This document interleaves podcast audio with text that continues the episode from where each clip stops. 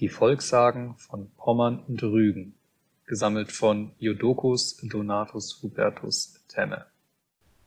Das heidnische Edelweib zu Camin Nachdem Bischof Otto in Pyritz also getauft hatte, zog er zuerst auf das Schloss in Stargard zu dem Herzog Wartislav, von da aber weiter nach Camin, wo er wieder predigte und das Volk taufen wollte. Allein sein Werk wollte hier keinen rechten Fortgang haben, und es waren anfangs nur wenige, die sich taufen ließen bis dieses auf einmal durch ein sichtbarliches Wunder anders wurde. Es war nämlich auf dem Lande nicht weit von Camin ein Edelweib, sehr gewaltig und reich, so dass ihr Mann wohl mit dreißig Pferden zu reiten pflegte.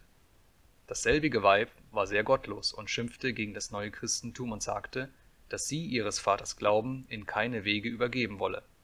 Und weil es gerade in der Ernte war, zwang sie ihre Leute, die schon großenteils getauft waren, auf einen Sonntag zu mähen und zu ernten, und wollte sie nicht zu Kirchen nach Camin gehen lassen, sprechend: Was liegt mir an dem neuen Gotte, den der Bischof von Bamberg herbringet?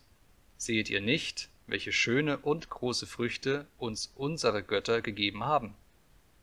Die lasst uns werben und verzehren. Wie das Gesinde nun aber noch zögerte, da ließ sie einen Wagen zurichten und fuhr mit aufs Feld.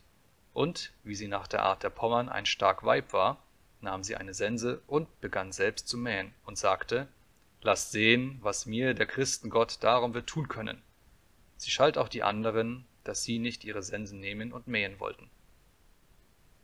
Und als sie so schalt und tobte, da verstarrte sie plötzlich von Stund an und blieb gebückt stehen, konnte sich auch weder aufrichten, noch Sense oder Halm aus den Händen loswerden, konnte auch nicht reden, sondern stand also stumm und sah greulich aus wie ein hölzern Bild.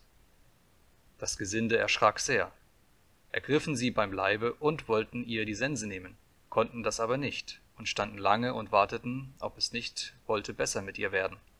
Darum riefen sie sie an und ermahnten sie, dass sie sich möchte zu Jesum Christum bekennen und ihn um Gnaden bitten, so werde er ihr helfen. Aber sie konnte nicht antworten und nicht einmal ein Zeichen von sich geben, bis sie nach einer Weile plötzlich niederstürzte und tot war. Als solches Wunderwerk ist lautbar geworden im Lande, da haben alle, die es gehört, den wahren Gott erkannt und haben sich taufen lassen und sind Christen geworden. Also, dass der heilige Otto 14 Wochen lang in Kamin bleiben musste, um alle zu taufen, die sich meldeten